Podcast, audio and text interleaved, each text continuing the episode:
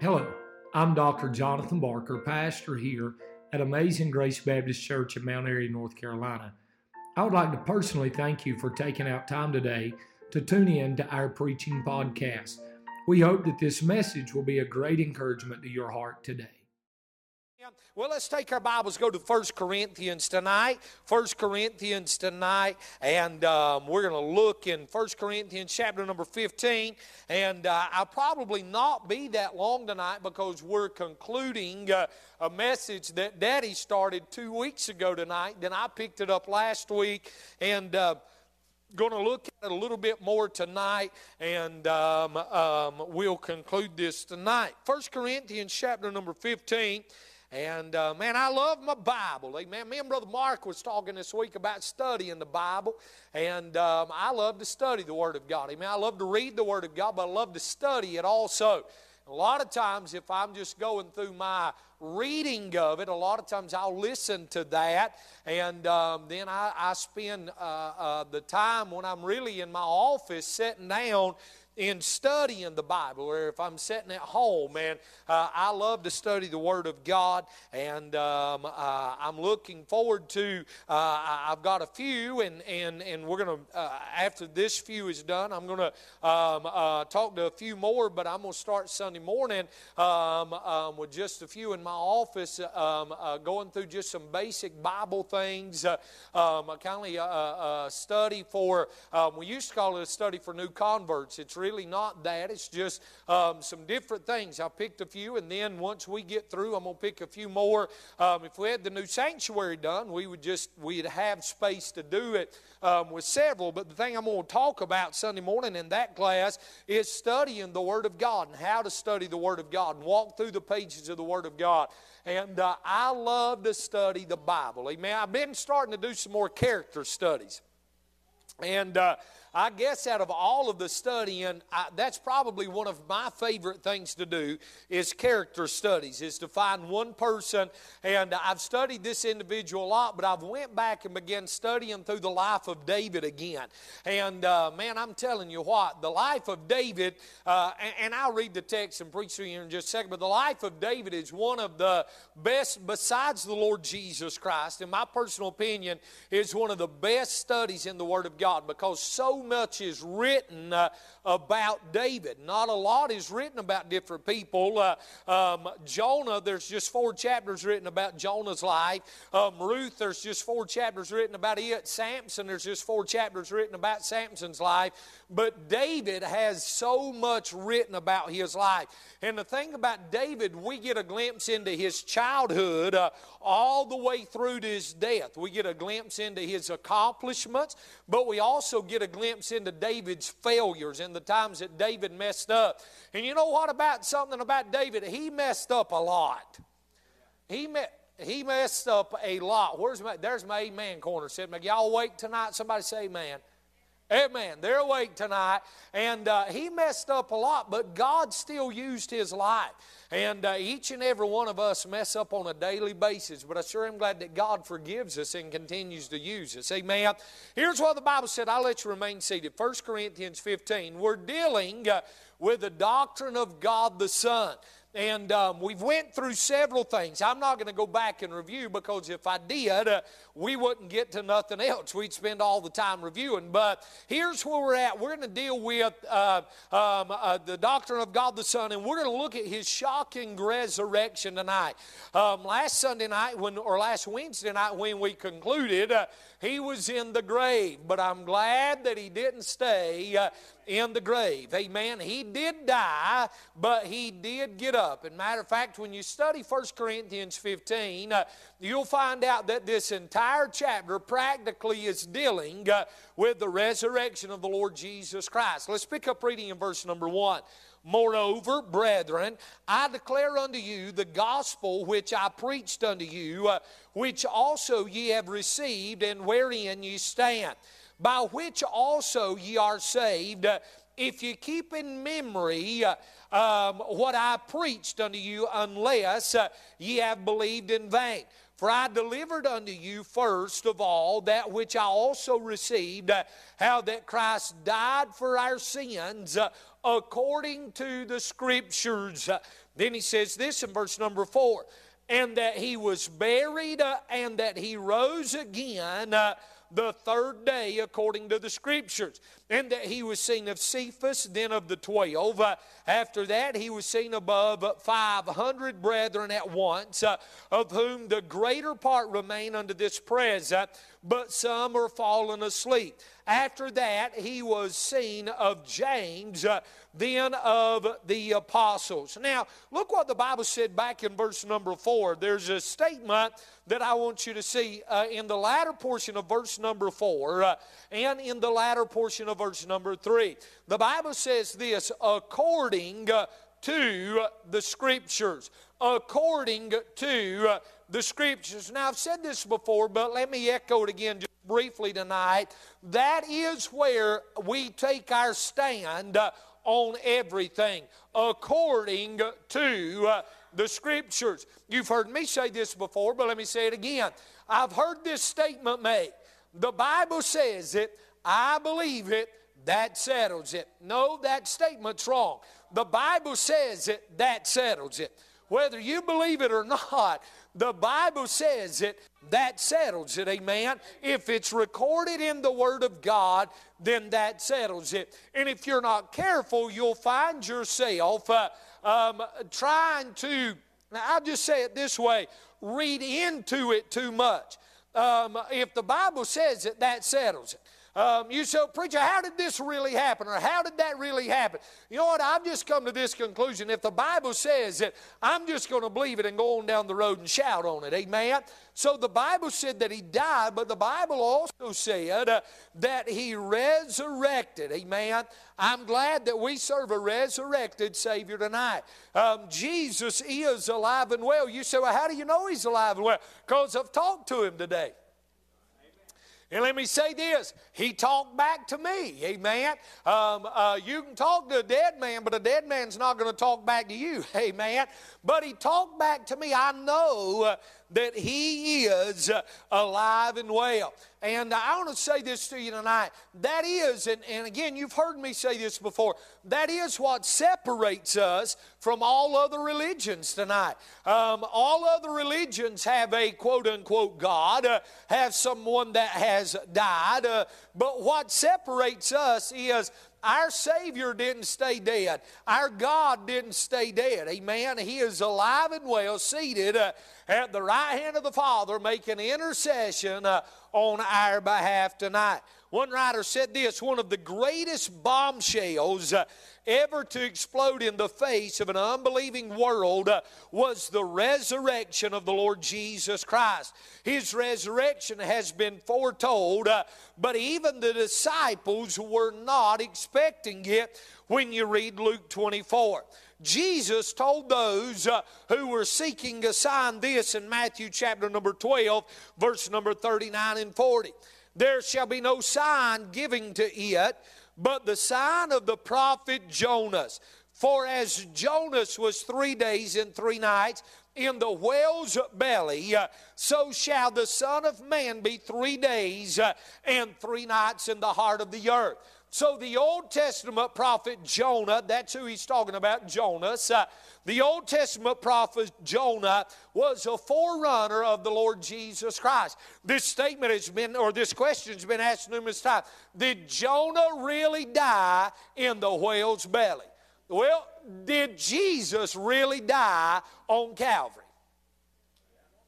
Okay, what did the Bible just say? There shall be no sign given to you to yet but the sign of the prophet Jonah. For as Jonah was three days and three nights in the whale's belly, so shall the Son of Man be three days and three nights in the heart of the earth. If Jonah did not die, then the Bible's wrong because Jonah was a forerunner and was a type of the Lord Jesus. Yes, Jonah died uh, in the belly of the whale. Absolutely, he died just as Jesus died uh, on Calvary that day. Pilate commanded the Pharisees in Matthew 27 to seal the tomb uh, and set a guard about it. But neither the sealed grave nor the soldier's guard to keep the Lord Jesus in the crown. We must remember that only the body of Christ was laid uh, in the tomb. Only the body of Christ. Well, can I say this to you tonight? What's laid in a grave whenever we die? It is our body, just our body. Think about this. His soul went down into the heart of the earth to hell, according to Acts 2. His spirit took the blood to heaven and offered it on the altar to God, according to Hebrews 9. After offering the blood of Christ to God in heaven, and the spirit then raised Christ's body from the dead on the third day, according to Romans 8, bringing his soul out of hell uh, and his body out of the tomb. He is alive today. Um, there was a resurrection uh, of the Lord Jesus Christ. Romans chapter number 4 teaches us how important the resurrection of Christ is in completing uh, the work of salvation. And can I say this to you? It is very important uh, in completing the work of salvation. Listen to this verse. Man, that water's good. Listen to this. First Corinthians or uh, Romans chapter number 4, who was delivered for our offenses uh, and was raised again. Watch this for our what? Justification. Was raised again for our what is justification? In simple terms, it's just as if I had never sinned. Whenever I, amen, goes right there. Whenever I went to Jesus, whenever I asked for forgiveness of my sins and asked Jesus to forgive me of my sins and to come into my heart and save me, you know what happened that very moment? I got saved and justification took place in my life. Amen. Justification. If you was to go to God today and you ask God to see the record of my life, you know what God would do? He would look in the Lamb's book of life, and number one, He would find my name there uh, because it was written there the day I got saved. And when you begin to bring up my past to Him, uh, you know what He would say? All I see uh, is the blood of the Lord Jesus Christ, my Son. I know nothing about His past. Why? Because of justification. The resurrection is what brought justification to us according to Romans chapter number 4. In 1 Corinthians 15, we have an entire chapter on the doctrine uh, of the resurrection. We find just how important the resurrection of Christ is in verse number 14. Here's what he says And if Christ be not risen, then our preaching uh, is vain, and your faith is also vain. Again, in verse 19, we read, if in this life only we have hope in Christ, uh, we are of all men uh, most miserable. What is he saying? Here's what he is saying that our preaching is in vain, our faith is in vain, everything we do uh, is in vain if it hadn't been for the resurrection. You know, a lot of times we preach about his sacrificial death, and boy, we ought to. We preach about the blood of Jesus Christ, and we ought to. We preach about his sinless life, and we ought to. But can I say something? Uh, if he would have died and stayed dead, uh, then what good would any of that been? But I sure am glad tonight that he didn't die and stay dead. I'm glad that he arose one third in glorious morning, uh, victorious over death death, hell, and the grave, and the resurrection of the Lord Jesus Christ is as much important as any other part of the life of Christ. Eh, I would say this a lot of times, Brother Stan, it's probably the least preached on. The re- we preach on it one time a year. We preach on. We preach on the resurrection on Easter Sunday morning. Hey, that's what we normally do. And there's nothing wrong with that. But man, the resurrection is as important as any part of the life of Christ. To me, now you can't set one part over the other, but to me, man, it's what separates us from everything else. Our religion, our faith, everything would be dead without the resurrection of the Lord Jesus Christ. As we sum all of this up, we must conclude if Christ did not raise from the dead, there would not be justification. If Christ did not raise from the dead, our faith is in vain uh, and our preaching is vain. If Christ had not risen from the dead, uh, there would be no hope for our resurrection uh, or the resurrection of our loved ones uh, who have died in the Lord. If Christ did not rise from the dead, uh, we would be like a Sadducee uh, who did not believe in the resurrection in Acts 23. It's often been said this way. Why was they called Sadducees? Because they were sad, you see, uh, because they had no hope. Amen. They were sad, you see, because they had no hope. They didn't believe in the resurrection of the Lord Jesus Christ. But I am not a sad, you see. I am not sad, you see. I am happy because uh, we have hope tonight, and that hope is in the Lord Jesus Christ. Amen. I have hope of seeing my loved ones again. I have hope of those who have outrun me in this race being reunited in the air with them one day because of the resurrection uh, of the Lord Jesus Christ. What a joy it is to the heart of the Christian who has lost a loved one in death or who is facing death to know that Christ was raised from the dead, uh, and because he lives, uh, we shall all live again one day. Amen. The resurrection. Number um, 42, whatever it is. Man, we've been on this one three weeks. We'll conclude it right here. The doctrine of God the Son. We've looked at several things, just briefly his sinless life, his suffering death. Um, we just looked at his shocking resurrection, but briefly, and I'm not going to go in depth in this because we're going to do a whole message just on this. But the doctrine of God the Son, you can't leave this out, his second coming. His second coming. I'm glad the Lord is coming back again. I'm glad the Lord's coming back again. Um, uh, this world is in a mess. Did you know that? And, and, I'm not the bearer of bad news. That's just reality. That's just facts. You say, well, it hurts my feelings. I heard a guy say yesterday, facts has no feelings. I thought that was a pretty good statement. Facts don't have any feelings. Uh, the facts of it is this. I seen today where they are, they, I'm just going to quit looking at stuff, but they are estimating that a dozen eggs will be $12 by fall of this year. $12 for a dozen eggs. You say, what are you going to do? If Brother Doug and Miss Helen sells their chickens, I'm going to buy me some chickens and start raising my own eggs. But a dollar an egg. Can you believe that? I was thinking the other day, I was thinking about this, and I guess I'm rambling now, but it'll be all right. I'm about done.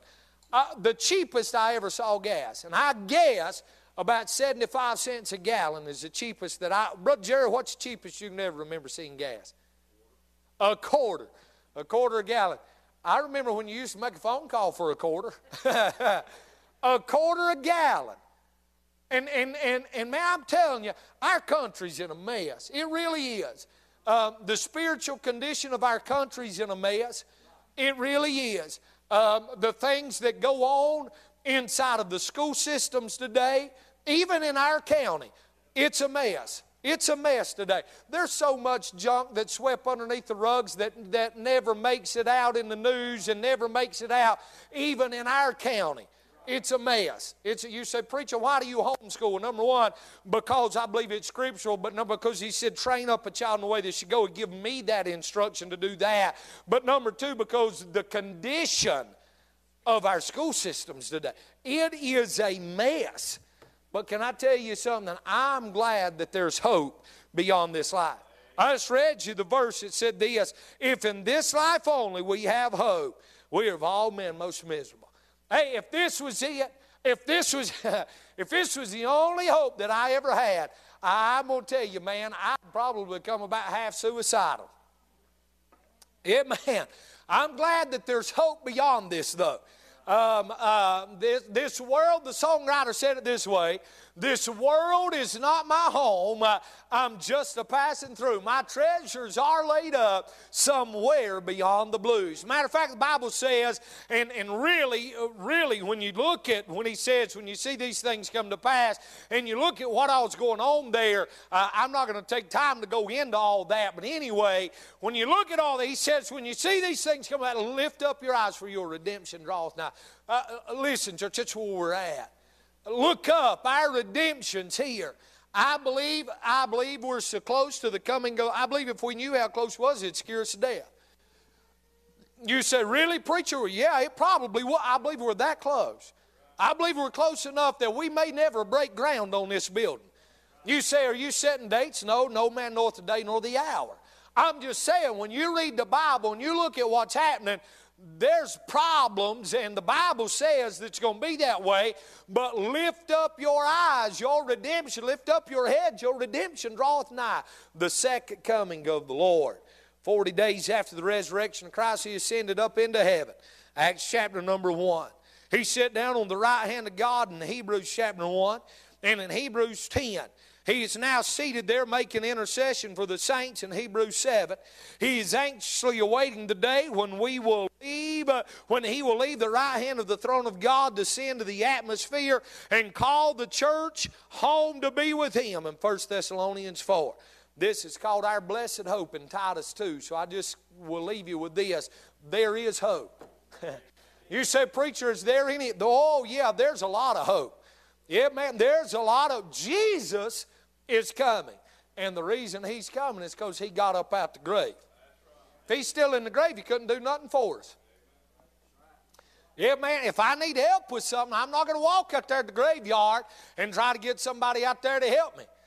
You say, well, what would you do if they got up and helped you? There'd be another hole because you'd be burying me. um, uh, I'm not going to go out there and ask for help because they can't do nothing. I'm glad that I don't have to go to a pope with no hope that calls himself father and dresses like mother and can't have babies. I'm glad that I can go straight to the throne of God and I've got a Savior that's alive and well, seated at the right hand of the Father, making intercession on my behalf tonight. Amen. Resurrection and the second coming of the Lord. He is coming. Amen. You say when? Real soon. So what are you going to do until He does? I'm just going to keep doing what I'm doing. I'm just there ain't no need in changing nothing. I've come I've come this far. I'm 40 almost 44 years old. I just think I'll just keep doing what I'm doing. Amen. I, I'm too old and too stubborn to change now. I'm just to keep doing what I'm doing because he's coming.